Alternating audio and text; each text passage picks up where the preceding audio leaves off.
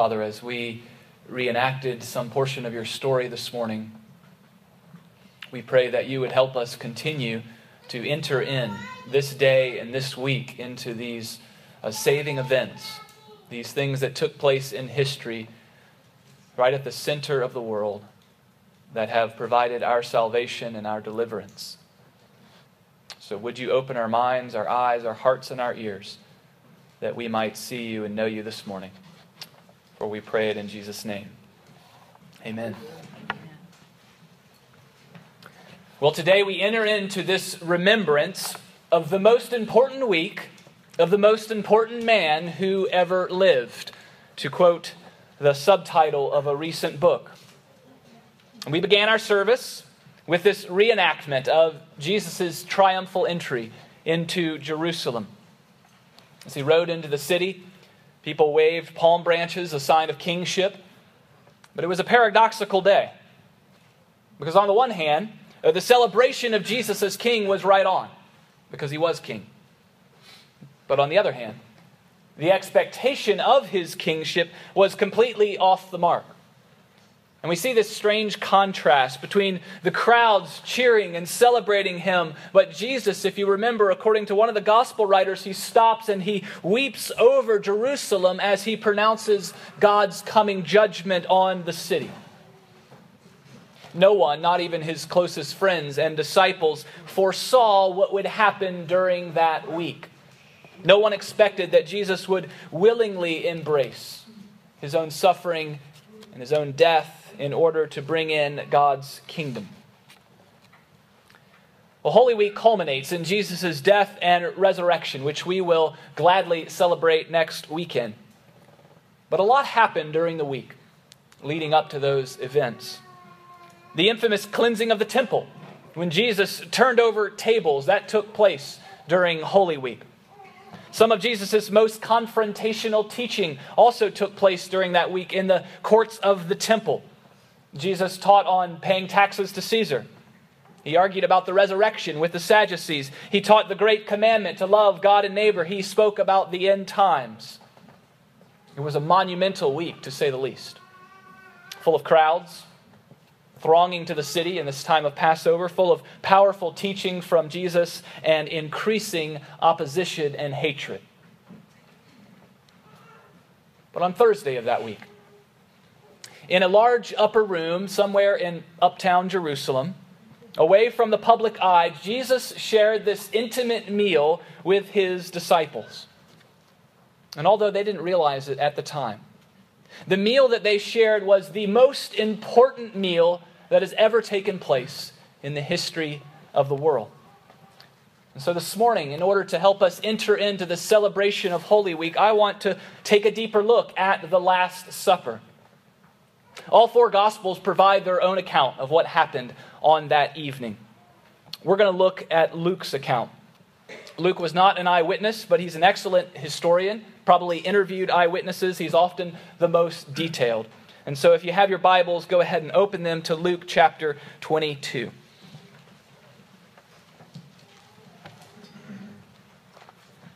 The first thing we notice is how incredibly important this meal was to Jesus. And that's really what I want you to see today. He put a very high priority on this dinner. In verse 7 and following, Luke 22, we read that when the Passover arrived, Jesus sent Peter and John into the city to prepare the meal. What he tells them in verse 10 is that when they enter the city, a man carrying a jar of water is going to meet them and then lead them to the house. And then they're to say some specific words to the master of this house, who will have this upper room that they can use to make the preparations for the Passover meal. So here we see Jesus, the secret agent. Apparently, he had prearranged with this contact in the city where this meal was to take place, and then he established this cryptic sign of the man carrying the water jar. Usually it was a woman carrying the water. Why did he do all this? Because he wanted the meal to be private. You see, if the crowds got word that Jesus was in the city eating the Passover meal, they would press in. It had happened before in Capernaum. If the authorities got word, they might try to stop the meal and arrest Jesus. One scholar even suggested that Jesus' kind of bizarre instructions around the meal to Peter and John was actually to keep Judas out of the loop. Because Judas, by this time, was looking for this opportunity to betray him, and what better place to do than this quiet upper room out of the public eye, where the authorities could grab him and no one would see it and begin to riot. So Jesus himself crafted this plan so that the meal would not be disturbed. To be arrested later in the garden while he was praying, that was okay in his sovereign plan. But Jesus, who seems to be in control of his own fate, and we see that as we read the gospel accounts, he would not allow this meal to be interrupted because it was too important to him and to the church that he would later establish. In verses 15 and 14 and 15, we read this. And when the hour came, he reclined at table, and the apostles with him. And he said to them, I have earnestly desired, earnestly desired, remember those words, to eat this Passover with you before I suffer. So we have his careful preparations, his cryptic signs, but now from his own lips we hear it. He earnestly desires to eat this meal. He's been looking forward to it. It's been his focus. He's arranged all the details. He's protected it from intruders because he's yearning to be with his friends around this table on this night for this sacred meal. And the question I want to ask today is why? Why was this meal so important to Jesus? Why did he deeply desire to share it with his disciples? Well, I think we can begin to understand Jesus' heart as we understand the meal and what it meant. And so I want us to look at the Last Supper through three different sets of lenses or pairs of glasses. Each one gives us a different perspective on the meal and helps us understand its importance to Jesus. So, first is the lens of deliverance. Deliverance. Jesus shared a lot of meals with his disciples. Luke shows us this. And each time it was an intimate, it was a sacred encounter, something uh, meaningful was happening. But the Last Supper wasn't just an ordinary meal, it was celebrated in the context of the Jewish feast of Passover. Many scholars suggest that the dinner that evening may have followed the format of a Jewish Seder, with the multiple cups of wine, the bitter herbs, the roasted lamb. But regardless of the exact details, it was clearly in the context of Passover, which at this point uh, was not just one meal eaten in haste, as we read about in Exodus, but it had become this week long celebration in Jerusalem. During Passover, Jews from all over the world would come to Jerusalem. They would fill the city, and they would celebrate how God had delivered them from the oppression of Egypt. It's hard to get our minds around what Passover meant to a Jewish person at that time. It was the definitive act of God that shaped their own self understanding, shaped their idea of salvation, shaped their understanding of God. Take our Declaration of Independence and our July 4th celebration and then put it on steroids and multiply it times 100, and you'll begin to get the sense of how passionately these Jews valued their freedom and how they celebrated what God had done in Egypt to give them that freedom. The actual word Passover refers to the last plague that came on Egypt, the death of the firstborn. The Jews were delivered from the plague, as we heard read, by putting the blood of a lamb on their doorways. And when the angel of death came through the land, he would pass over their homes and not strike them down. So God would bring judgment. He didn't suspend his judgment. That's important for us to see. Judgment came, and it came in the form of death, but his people would be spared. Why? That's the key question. Why would they be spared? Had they acted righteously? No, that wasn't it. Maybe they had, but that wasn't the reason. Was it because they were religious, that they followed all the rituals in just the right way, and God said, Okay, you're very religious. I will spare you? No, that wasn't the reason either. Was it because of Moses? Because he was a good leader. He had interceded for them, right? Was it because of him that God said, I will spare you? That wasn't the reason either. Why were they spared?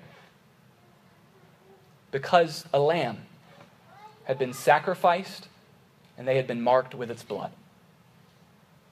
Hold on to that. So, this is the context Passover, the meal that Jesus shares with his disciples. And I think at one level, because he's a faithful Jew, Jesus just looked forward to celebrating the Passover every year. But this year, something was different. Notice in verse 15 when he says, I have earnestly desired to eat this Passover with you. Not any Passover, this Passover on this particular evening. It's the Passover before he suffers. And he goes on to say in verse 16 that it's the last one that he'll eat, that he'll celebrate during his time on earth. Well, if we were there and we were one of the disciples and we were a Jewish person, the meal would have started in a regular fashion. We would have probably recognized the, the liturgy that we're, they were following, and oh, yes, I've been doing that since I was a little girl, a little boy. But as things progressed, Jesus would begin to say and do some things that were not only bizarre, but downright blasphemous. He began to talk about his own body being sacrificed and his own blood being shed to create this covenant, a new covenant. Clearly, something was different. We don't know the, the menu that evening. We don't know uh, whether they really did have roasted lamb, if it followed that traditional Seder meal or not. But we do know that there was a lamb present. Back in verse 7, Luke gives us this clue. He says, Then came the day of the unleavened bread, on which the Passover lamb had to be sacrificed. Luke, not so subtly, is saying, Jesus is this Passover lamb. Don't miss this. That was clearly Jesus' own understanding. It wouldn't make sense otherwise. That's why he spoke of his own body and his own blood being given to establish this covenant. And later in the New Testament, Paul will pick up on this, 1 Corinthians 5, when he says, For Christ, our Passover lamb, has been sacrificed for us. So, why was this so important to Jesus? Why did he long to celebrate it? Because he knew what it meant. He knew what it was pointing to all along. Over the next three days, Jesus would fulfill all that Passover had pointed forwards. He would become the lamb that was slaughtered. He would shed his own blood. Jesus, God's firstborn, would not be spared judgment so that many others would. And so now we are just like our forefathers who came out of Egypt. Are we delivered by our own righteousness or because we are good people and we're trying to live decent lives? No. That is not why we are delivered. We are delivered in the same manner because a lamb has been sacrificed and we have been marked by his blood. That's the only way out of judgment and death. We live by participating in the death of Jesus. And so Jesus longed to celebrate this meal because he would bring it to fulfillment over the next few days. He would bring the real, the lasting freedom that the people had always longed for, not from political oppression, not right away anyway, but from evil, from sin, and from death. The true oppressors, the true enemies of humankind. Our second lens on this meal is hope for the future. Hope for the future. For the Jews, the celebration of Passover, it looked back on God's deliverance in the past, but it also looked forward into when he would uh, deliver them again. And particularly for them, it was this political freedom that they longed for. They had been plagued over the centuries by so much political oppression, being under all these different rulers. And at the current time of Jesus, they were under Rome, of course. They were also under corrupt Jewish leadership. They wanted to be delivered. And so at Passover, this hope for freedom reached this feverish pitch. That's why the crowds celebrated Jesus with palm branches. They were crying out. They thought that he was the one who, with military, political might, would deliver them from Rome. Well, this hope for the future, Jesus picks up on it. And it's right in the middle of the Last Supper. During the supper, he shared a cup of wine with his disciples, and he said these words, verse 18 For I tell you that from now on I will not drink of the fruit of the vine until the kingdom of God comes. And then later in verse 30, Jesus says he's going to assign them a kingdom that they may eat and drink at my table in my kingdom. So we call this the Last Supper. But Jesus seems to think it's the First Supper. Throughout the meal, he has this forward looking, hopeful perspective. Now, he acknowledges that some things are going to change. He acknowledges that he's going to suffer. He, he acknowledges he's not going to be eating and drinking with them like he had or, or going up to the festival with them in Jerusalem. But it's not the end of the feasting together. Thanks be to God. Because he points them forward to another table in another place in his own kingdom when they will eat together again.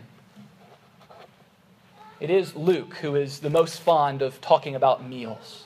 And meals in the Middle Eastern context today, and certainly back then, were a huge affair. They spoke volumes about your intimacy. And so Luke will talk about meals with Jesus as a way to talk about God's kingdom. And so earlier in Luke, we read about how he dined with tax collectors and sinners. And why does Luke tell us this? Because it's a teaching about how the kingdom of God is coming into the world and who are the people who are entering into it. But here in chapter 22, this meal on this night is saying, This isn't the end, it's just the beginning. God's kingdom is still coming. The real feast is yet to come. This is just a foretaste. Again, later, Paul will pick up on this, 1 Corinthians 11. He says, For as often as you eat this bread and drink this cup, you proclaim the Lord's death until he comes. Proclaim the Lord's death. That's the deliverance part until he comes. That's the hope for the future. This isn't the end, friends. Jesus' kingdom has already broken into the world. It is currently breaking into the world, but one day it will fully come. It will displace all the other kingdoms, all the other governments, all the other candidates, thanks be to God, and Jesus will feast with his people in unbroken fellowship.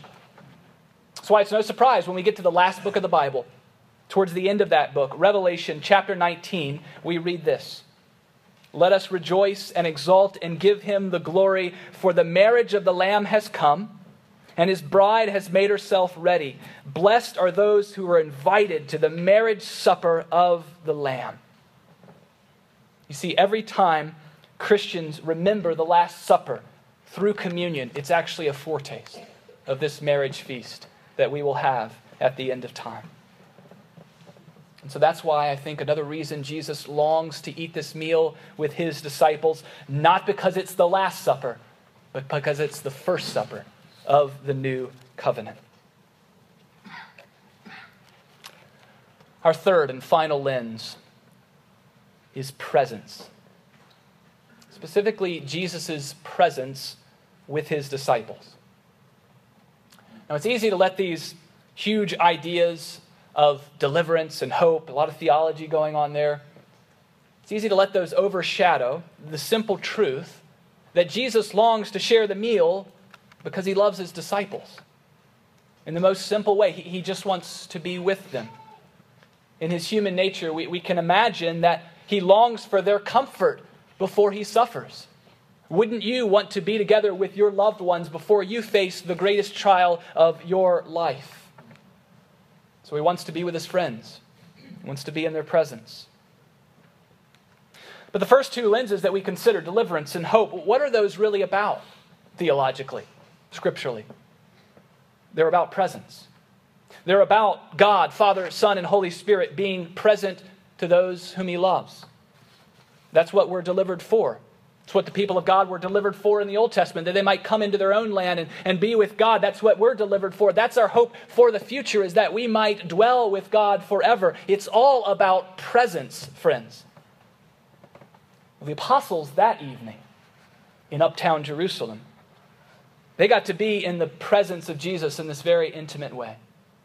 And I don't know if you've ever imagined yourself and said, wow, what would that have been like to sit at that table? to hear Jesus speak these words, to break this bread, to wash your feet. We might envy them. But during that meal, Jesus did something absolutely brilliant. He instituted that the meal should continue to be celebrated. It was a repeatable event. And he did this in such a way that every disciple in every place would be able to share this meal with him and enjoy his presence. That's why it's the most important meal of the history of the world. It's repeatable by design. At the end of the book of Matthew, Jesus says, And behold, I am with you, presence, to the end of the age. It's a wonderful promise. It's a promise that disciples hold on to, especially in dark times. Jesus is with us always. But how is he going to fulfill that promise? Well, in at least three ways. He fulfills it by giving us of his Spirit to live in us, teach us, guide us, purify us, comfort us. He fulfills it through the Bible by giving us Jesus' words. Inspired by the Spirit, written down faithfully, accurately by his followers, we have the words of Jesus. And through, through his word, through his Spirit, Jesus continues his presence with us. And I think that's pretty clear to most Christians. But there's a third one that we often overlook or downplay. Jesus is going to be with us through the repetition of this meal that he instituted on the evening before his suffering and death. He longed to share the meal with his first disciple. He still longs to share it with us. And so we have his words, that promise I will always be with you through his spirit, through his words, and finally, through this meal. Let me say a little bit more about the presence of Jesus in the meal. How does that work? How do we experience it? Well, first, we know from the text that we eat the meal in remembrance of him.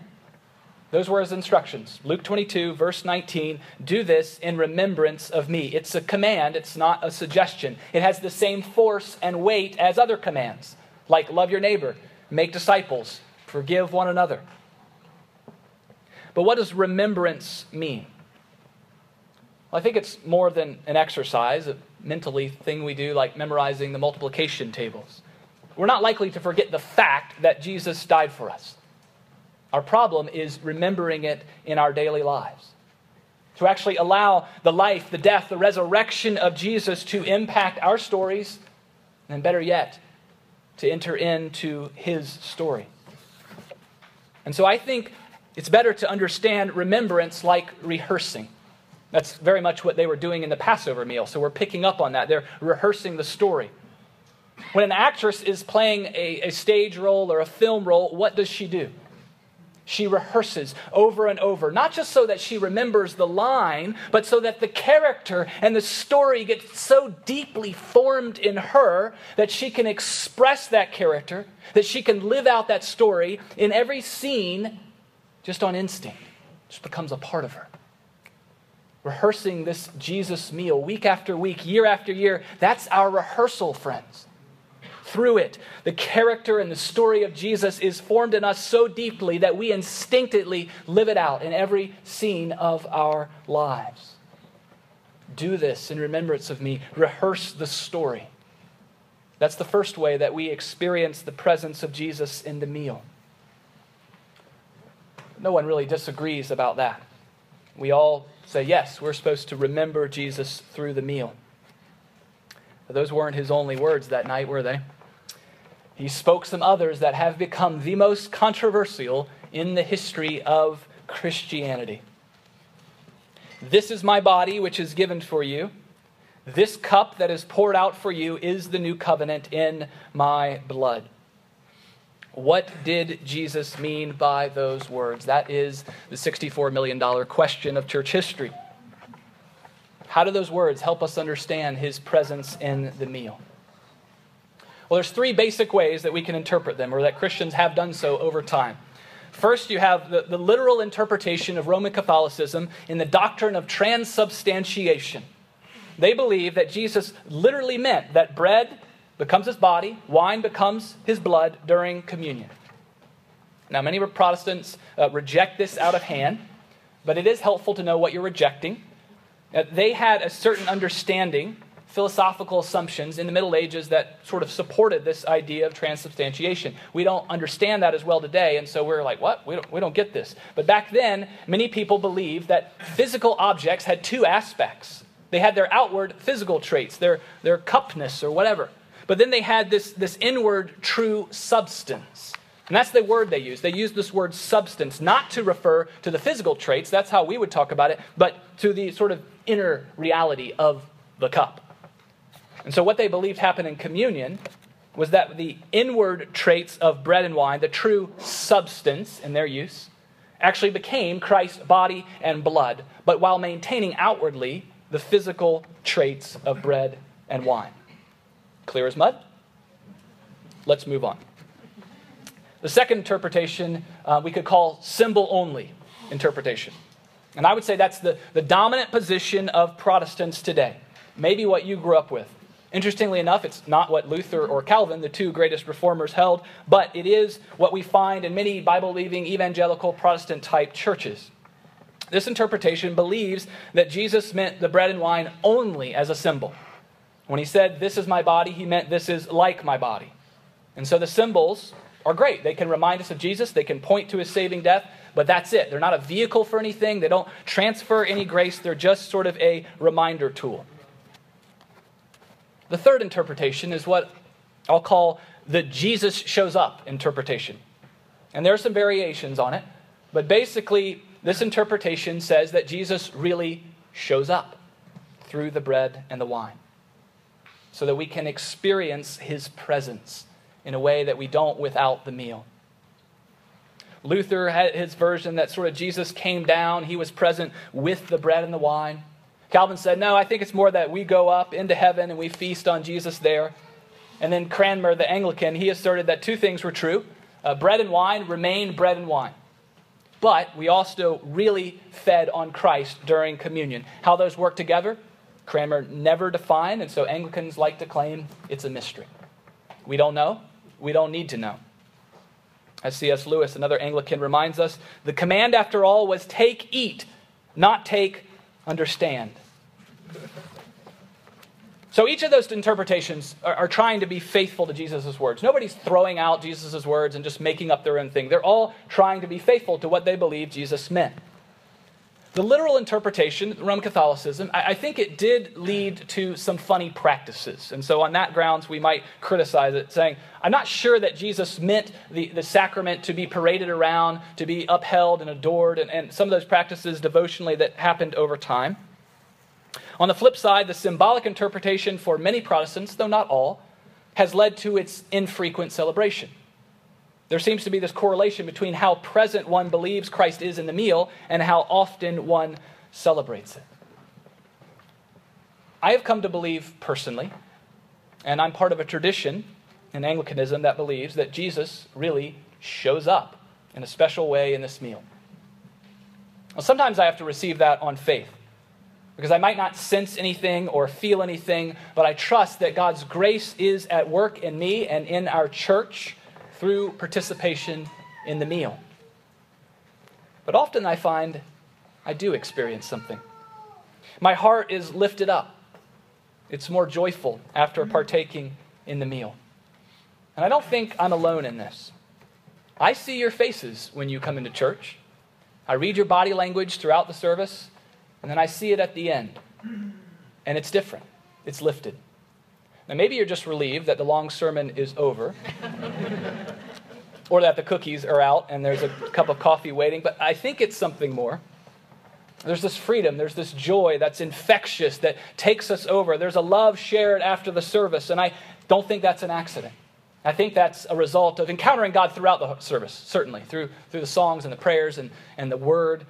But I think particularly it has something to do with a grace that's gotten into our souls through this mysterious act of taking bread and taking wine and praying over it and speaking words over it, and Jesus shows up.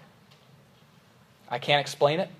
It's not a cognitive thing. I don't think my way into, I should be joyful now. I just find that something is different, and it seems like it's true for you as well after we feast on Jesus. So, friends, we all approach this meal in very different ways. It means something different to each of us. Sometimes that's because of our biblical or theological study. We've arrived at certain conclusions. More often, I think it's just a reflection of how we were raised. If we were raised in church, however we practice it in church comes to mean something to us, or possibly we're reacting against that because we didn't like that, and that's how we shape our opinion. But wherever we're coming from, my encouragement to you would be to approach this meal with the same level of longing that Jesus had. He couldn't wait to celebrate it. He yearned for it, he protected it, he commanded us to continue it. I think his intentions was to meet all disciples of all time through this meal on a regular basis because it's a gift. It's a gift of grace to us. We don't really need to understand it that well. We just need to receive it. I want to leave you with a verse from a hymn. If I didn't tell you who wrote the hymn, you might assume that it was somebody uh, who was Roman Catholic. But it's actually from the great evangelical hymn writer Charles Wesley, who I think understood the sacred mystery of Jesus showing up in communion. Who shall say how bread and wine God into man convey? How the bread his flesh imparts, how the wine transmits his blood. Fill his faithful people's hearts with all the life of God. Let's pray. Jesus, we are embodied creatures. You love material things, physical things. You love the world that you have made, and we thank you that you have chosen in your good plan to use physical things as a vehicle for your presence and your grace. We thank you for baptism. We thank you for communion. We thank you that you nourish us through this meal together. And however we understand it, however we grew up with it, we pray that this day and throughout this week, that you would be present to us, encourage us, build us up in faith as we partake of your meal. We pray in the name of the Father, and of the Son, and of the Holy Spirit. Amen.